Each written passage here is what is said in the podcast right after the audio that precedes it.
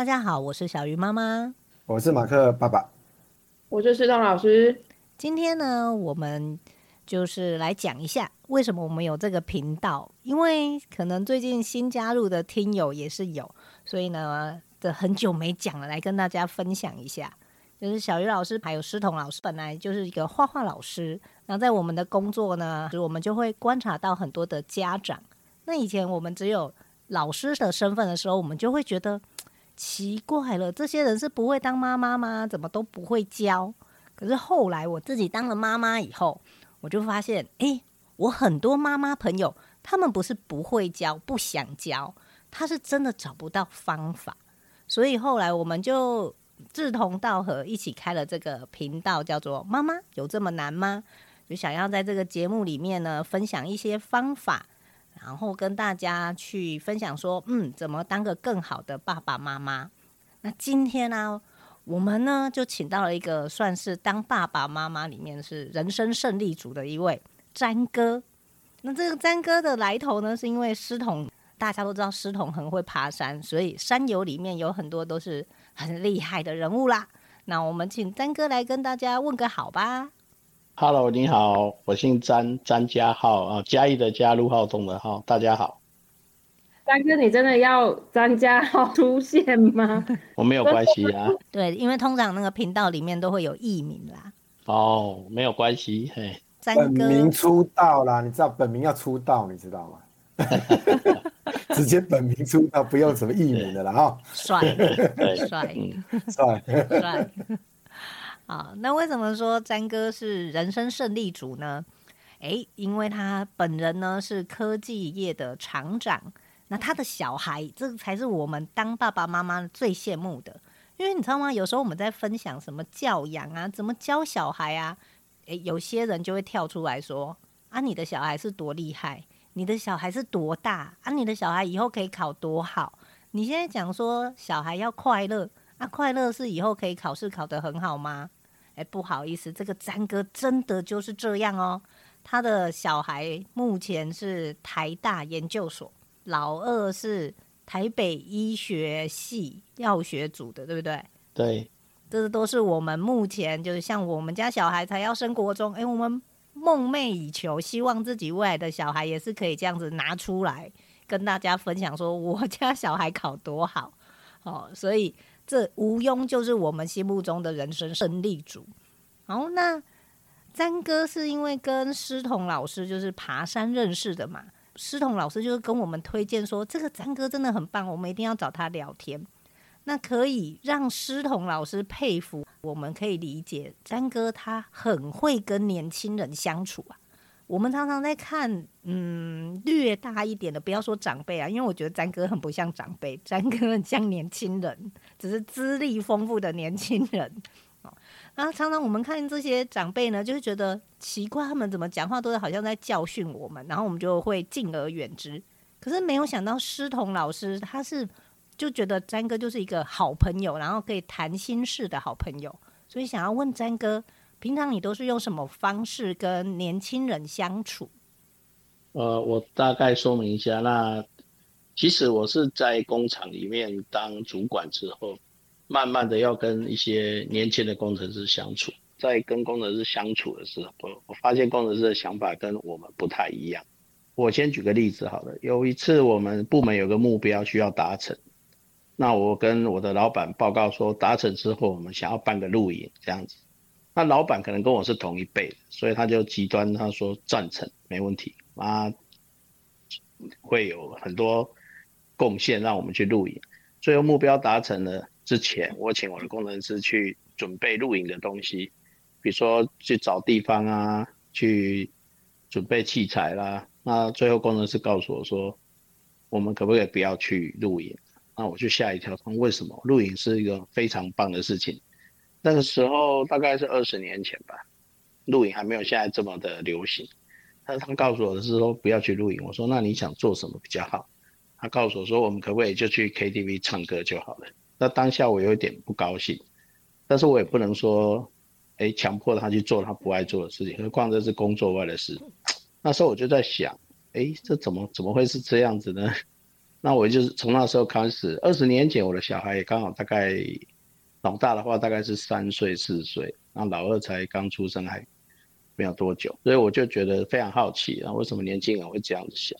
当然这样的想法一直没有太太深入我的脑海，只是觉得大家的世代不一样了，所以我会觉得年轻人老是跟我们不一样，那就觉得，哎，好像我们的上一辈看我这样子，就是老是看年轻人。不太顺眼，就像我爸常常对着我说：“哎呀，写的字这么丑啊！你们在听的音乐怎么这么难听啊？什么时候好像都看年轻人不太舒服。”那个时候的确是这样。那慢慢我的女儿也长大了，开始会有一些不同的想法。比如说，我们觉得老大诶成绩一进小学就很好，然后就想他应该以后可以念得不错吧。那虽然说刚刚主持人有介绍说他是台大的，但是他中间也是有一些挫折。然后老二也不一样，所以我今天可以跟大家分享，就是说，其实跟年轻人相处，就好像跟自己的小孩相处一样。所以我是先跟我们公司的年轻人相处过了，我才觉得说我要怎么去跟我的小孩相处这样子。结果后来那个 KTV 到底有没有去啊？后来还是没有去，露营也没有去。我觉得不想强迫大家去做他不愿意做的事情。尤其是这个是工作外的事，所以那个时候有一点就是跟年轻人是互相不理解，对，互相完全不能理解他们为什么会不想去露营这样。那因为在那之前，我们公司也是很成功的活动，是我跟我的老板们去露营，那老板们都觉得哎很不错啊，很开心啊。但是我们跟下面一代人去露营却是完全两回事，所以那个时候其实就已经开始有，我就觉得世代之间想法完全不一样。哦，完全不一样。那那时候刚好是那时候二十几年前嘛，对，大家的网络已经慢慢很很普及了，然后也可以得到很多资讯。那一直到我女儿进了小学，老二进小学之后呢，没有他姐姐优秀，我们那时候会觉得说，哎，那我们是不是让老二自己去选择，不要那么辛苦？我们主主动帮他说，哎，你不要那么辛苦，你就随便念就好。但是很奇怪的是，老二他竟然说不要，他要自己努力。结果呢，到了国中之后，你会开始发现，两个小孩完全跟我们的想法不一样。我们认为老大成绩好，应该有机会念理工。结果他到了高中之后，他说他不想念理工，他想要转念那个文科。那我们当然是尊重他。我刚刚有讲，要跟年轻人相处，你要尊重他。老二，我们认为他文静文静的，小时候学音乐学不赢他姐姐。但是他画画啦、手艺啦，那个非常厉害。我们就想说，那他练文组比较好，结果错了。我们尊重他的想法之后呢，他到了高中，他直接念理工，然后两个表现完全跟我们当时的预期是完全不一样。所以，我们我跟老婆商量的结果是尊重小孩的选择，我们就提供资源，但是要对自己选的结果负责。结果效果反而是出奇的好。当然，小孩表现优秀不一定是完全家长的问题，然后也有其他的。但是我必须说，跟年轻人相处，我觉得先尊重他们的想法，先了解他为什么会这么想，这是第一件事情。詹哥刚才讲说，老二一开始的时候，你们预期以为他是文科嘛，嗯、那表示他数学大概也不是一开始的时候就很好。那身为就爸爸是科技业的啊。你怎么能够接受小孩数学不好？你没有想说，那我来帮你补一下？呃，其实，在老大一开始，我刚刚讲他是在他在升学过程中也有一些挫折。他本来在国小成绩都是第一名，一直到毕业。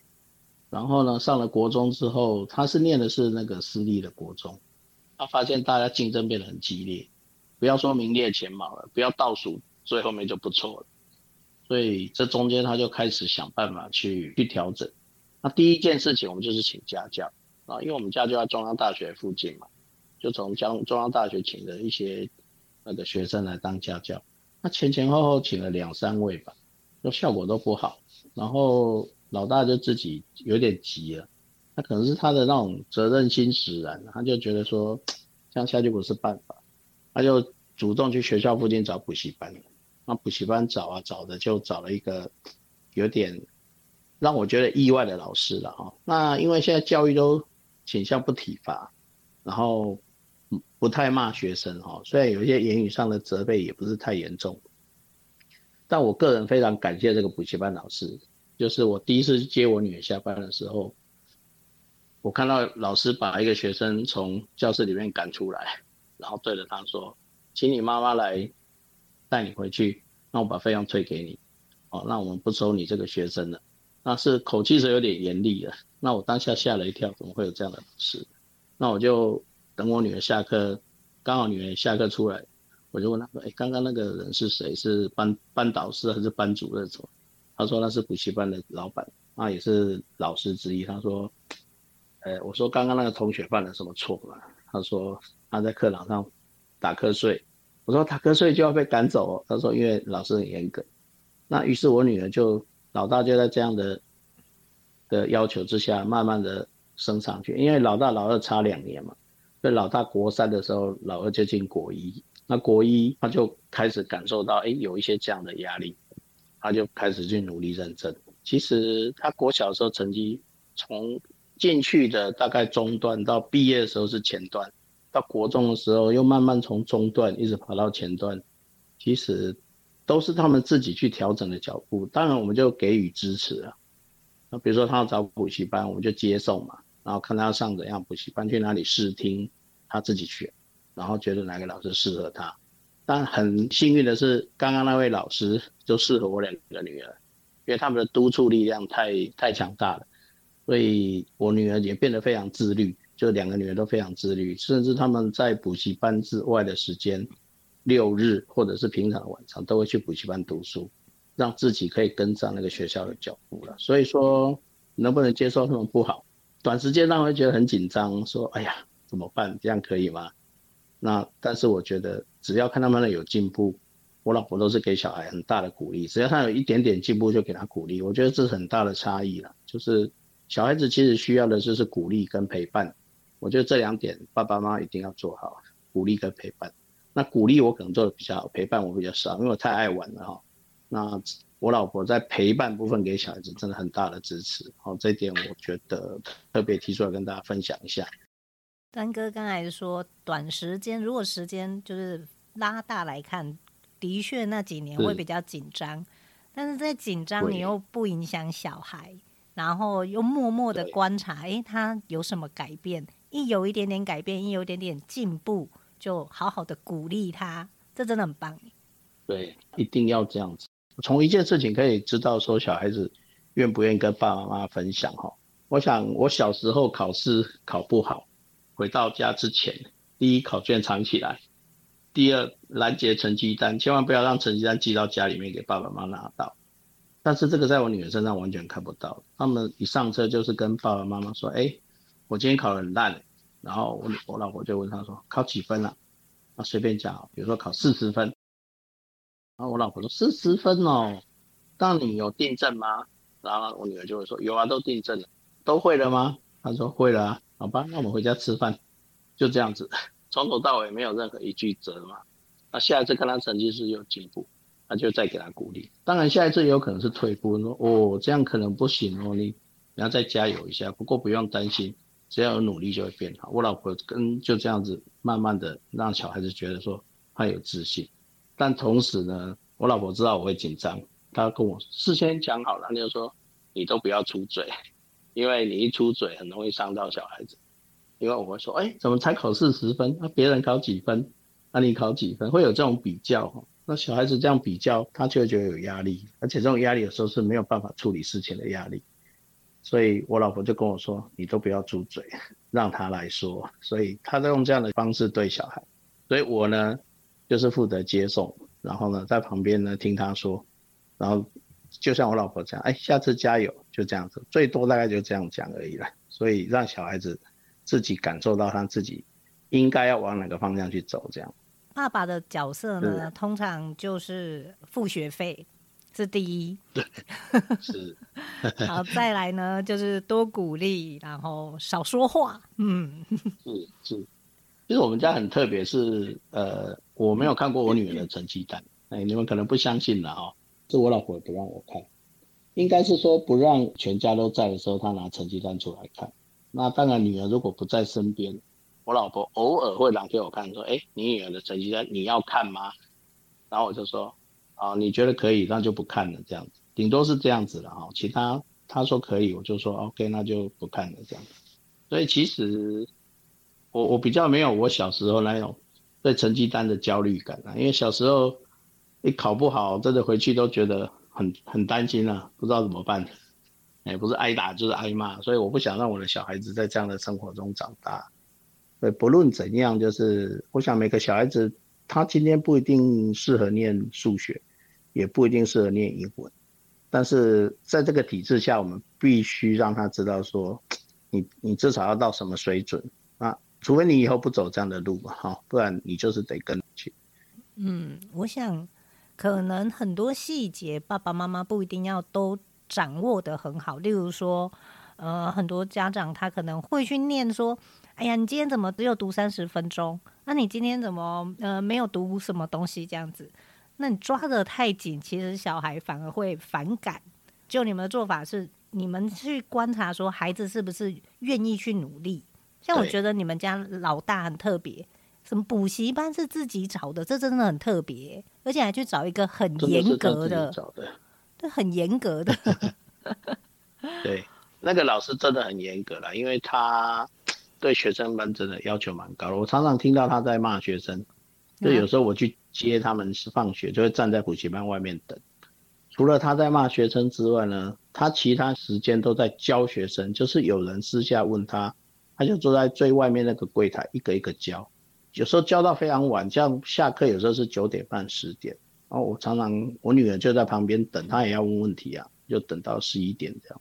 老师就是一直教，所以我觉得除了我们付出的努力之外，我觉得周遭环境的影响其实也蛮重要的。那那个老师他刚好他的教学方式对小朋友也能接受的话，其实大家就觉得互相要求去进步。补习班老师在我女儿考试放榜之后，他就说：“哎。”大家以为这样的小孩子是从小成绩优异啊，然后一定是一路学霸到高中毕业。他说其实不是的，我刚刚一开始有讲过，老二一开始成绩不是这么好，但是他到国中之后，他就调整好自己的脚步，自己知道要做什么。然后到高中之后，他就非常努力读书。你看他在读，其实会很心疼的，就是蛮认真的。但是同时他也很自律的要求自己要做到什么程度。旁边的同学也一样，他也希望旁边的同学都可以。不要吵闹，就不要玩耍，然后认真的上课，认真的读。所以那个老师说，坐在他旁边的八个同学成绩从莫名其妙这样有点提升哦。所以他说，其实小孩子自己那种自律的结果，让周围的同学都能感受到。所以他说，其实他是 蛮感谢我女儿在那边上学这样子。但但我其实我也蛮谢谢那个老师的，对，他们夫妻俩都对我们家两个女儿起了很大的作用。上次詹哥还分享一个小故事说，就是您还是太太的，你家女儿说要去学英文，然后他还坚持不要。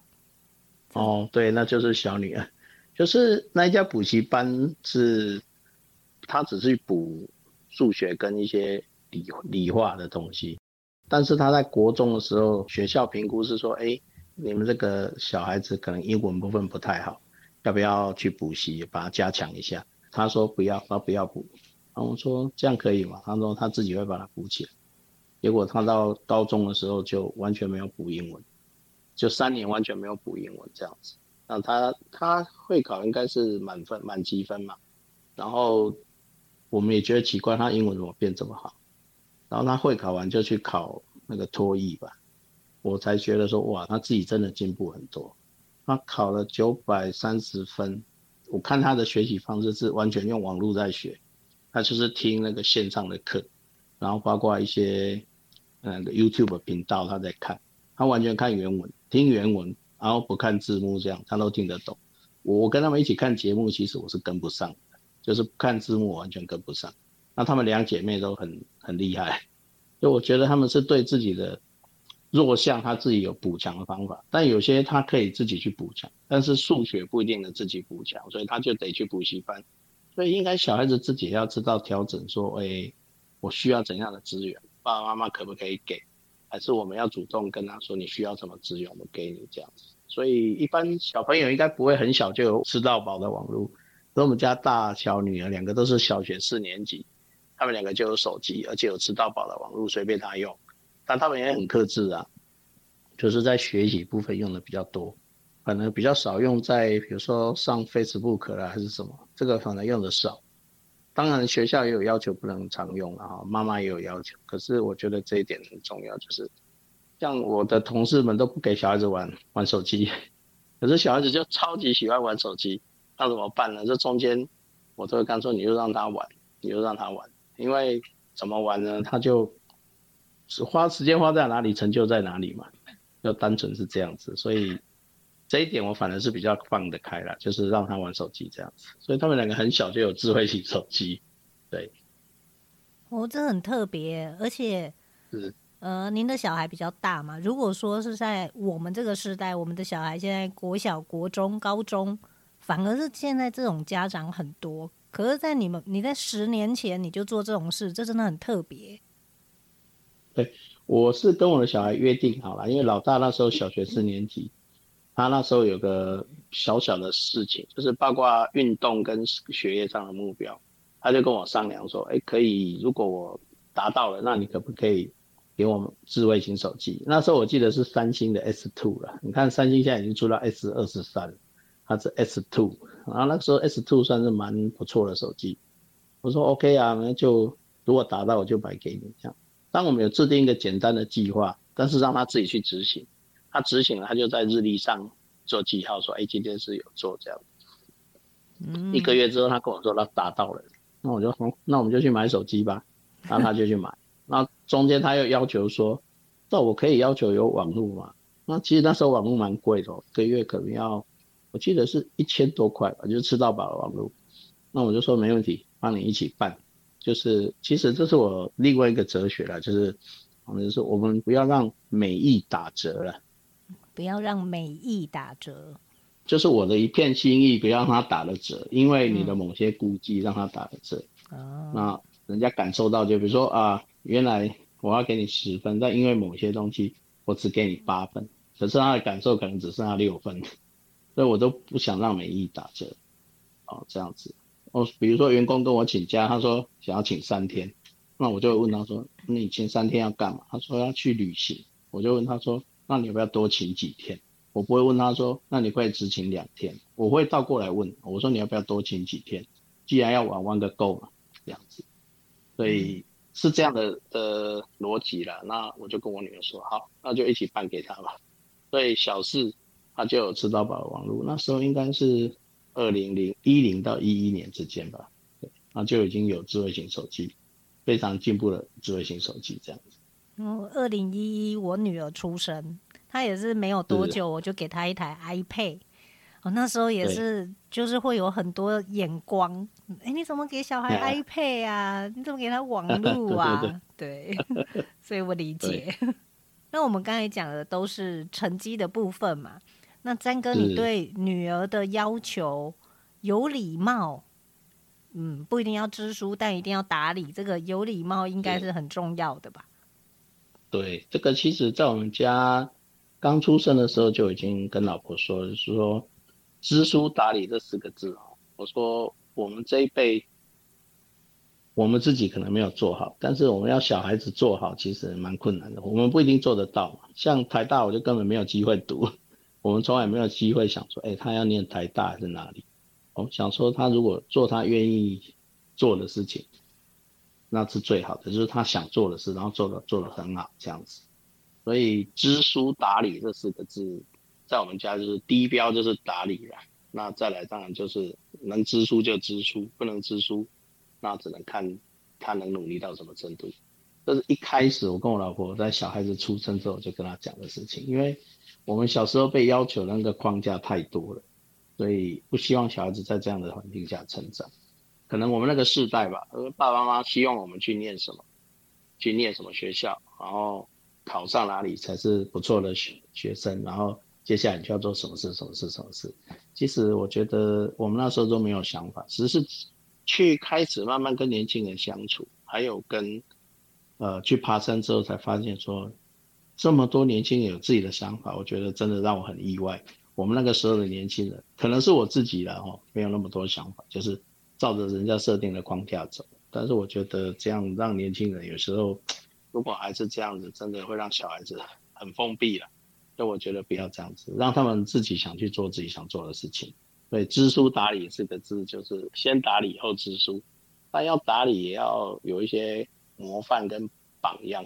所以我觉得我们家族里面很多长辈啦，还有平辈，他们都会有一些模仿的对象，然后知道说，哎，这些人是什么样子。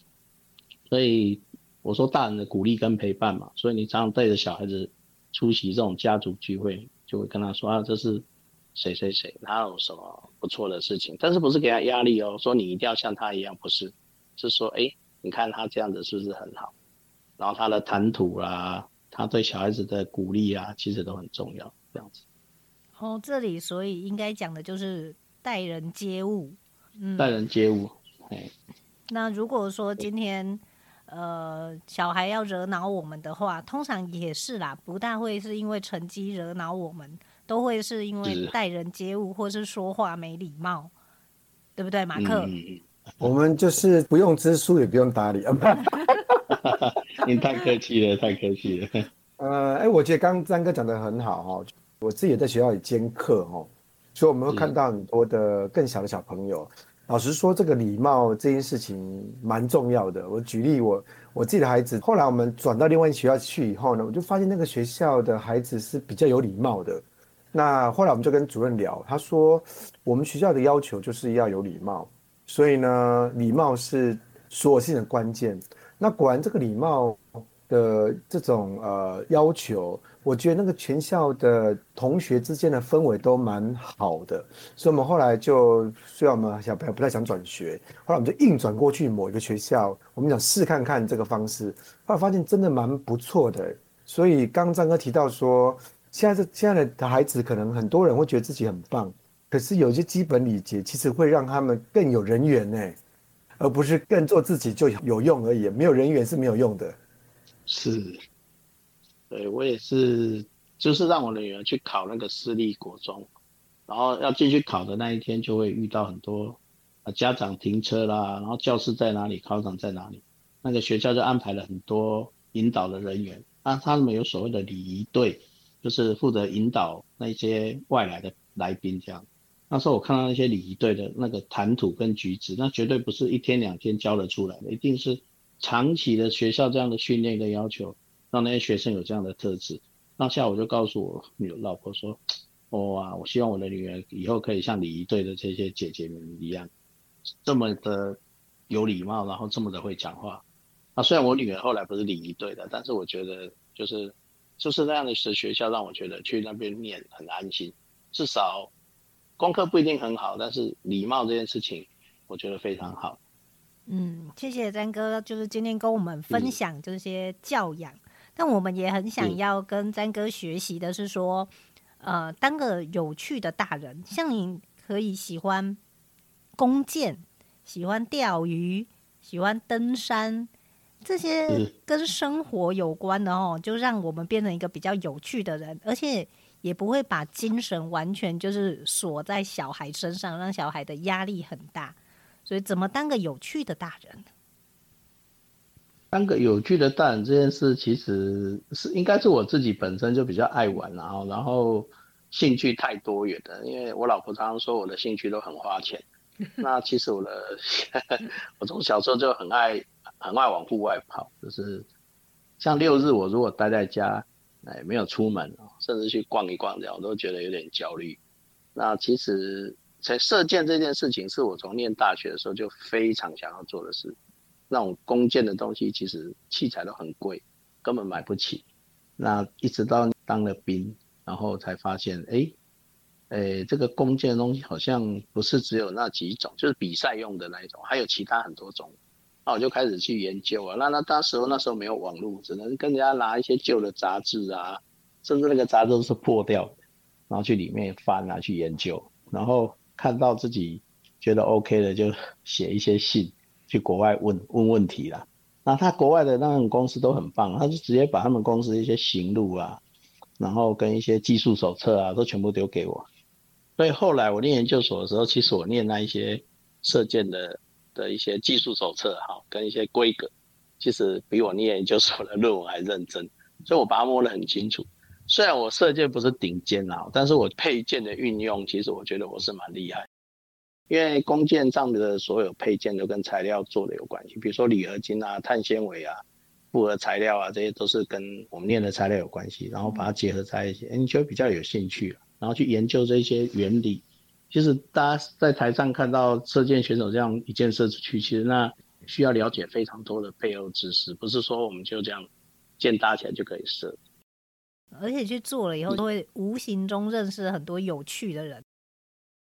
是没错，那包括我的爬山的山友，遇到一个山友，他叫小八。然后有一天，我听到山友在谈小八的爸爸，怎么会这么巧？难不成他爸爸就是我念书时候遇到的那个教练？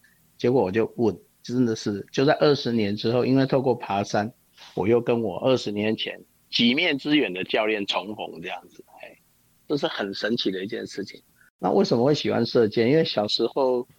就喜欢去原住民的部落玩嘛，然后那时候看他们拿着枪去打猎，那因为枪是不合法的，我们也不可能拥有一把枪，所以我那时候就想，哎，如果用弓箭应该是个不错的选择，而且比较原始。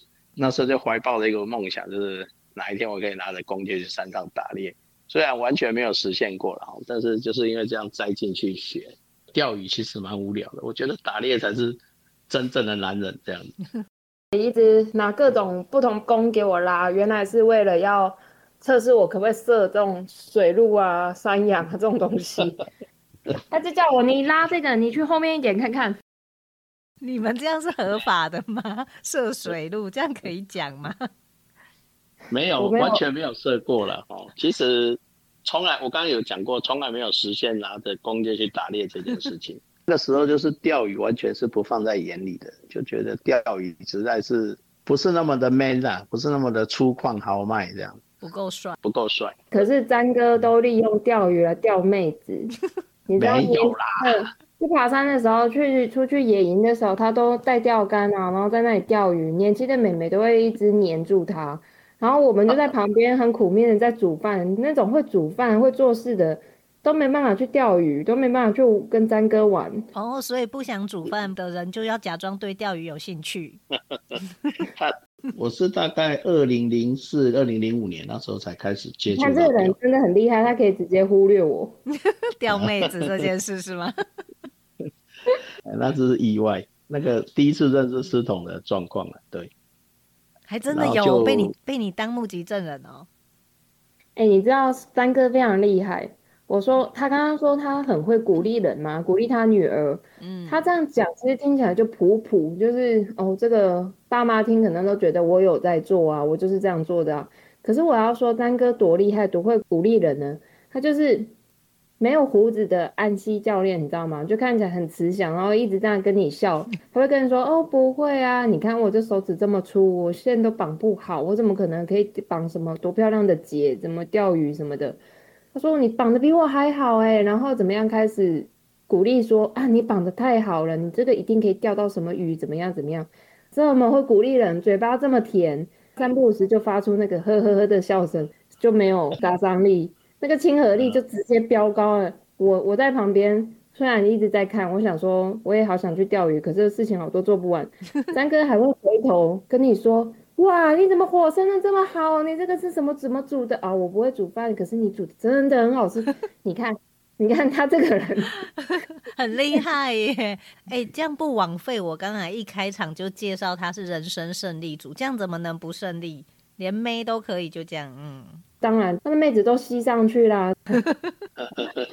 因为每个人都有自己擅长的领域，所以。其实也是去爬山之后才发现，谦虚一点好，就不要觉得自己很厉害。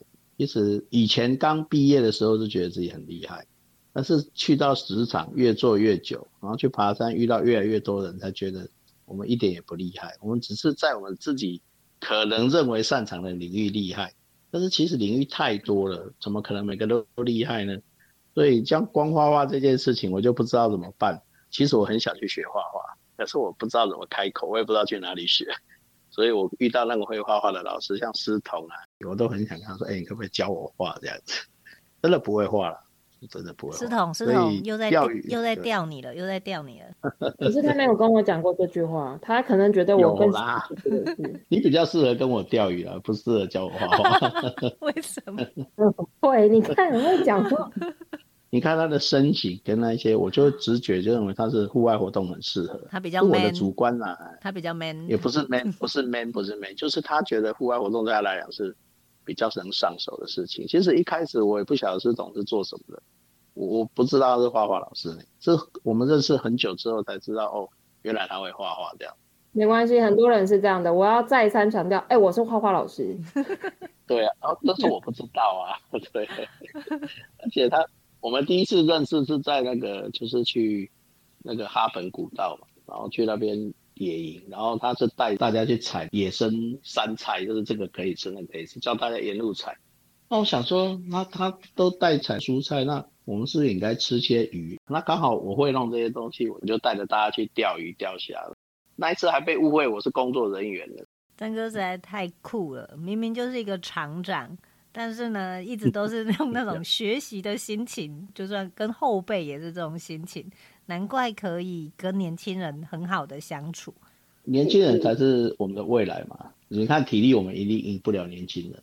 我现在每次去跑步，就觉得，哎，我当兵的时候五千公尺可以跑这么快，我现在为什么跑不进去？那就是年轻跟年长的差异，就是年老的体力、体力啦、智力啦，可能都没有年轻人那么灵活。所以我觉得。让年轻人有想法，然后发挥最大的功能，这才是重要的事情，而不要限制他了。其实我在办公室跟工程师相处，都说，哎，怎么做，然后让他们去想。那当时我想出来之后，我就会跟他说，啊，好，那不然如果你的是对的，我们来打赌，是你是对的还是我是对的？那如果工程师勇于打赌，那我会觉得说他进步了。如果他连打赌都不敢，那表示他的实力还没到。应该让年轻人多一点想法，但是我们怎么引导他去做对的事情，这个才是对的。嗯，没错，怎么引导年轻人，怎么引导小孩做对的，往对的方向，其实就是我们这一代该负的社会责任嘛。不管是家庭责任或社会责任，对，所以这也是我们一直要学习。所以很高兴今天请到詹哥来跟我们分享。不会不会，希望下次还有机会，我们再来聊你其他的。品味生活的部分，像是喝酒啊、吃肉啊，这今天都没有聊到。撩妹也没有聊到啊。太客气了，太客气了。只要留一点，下次聊。那我们谢谢詹哥喽。那谢谢谢谢谢谢谢谢，拜拜拜拜拜拜。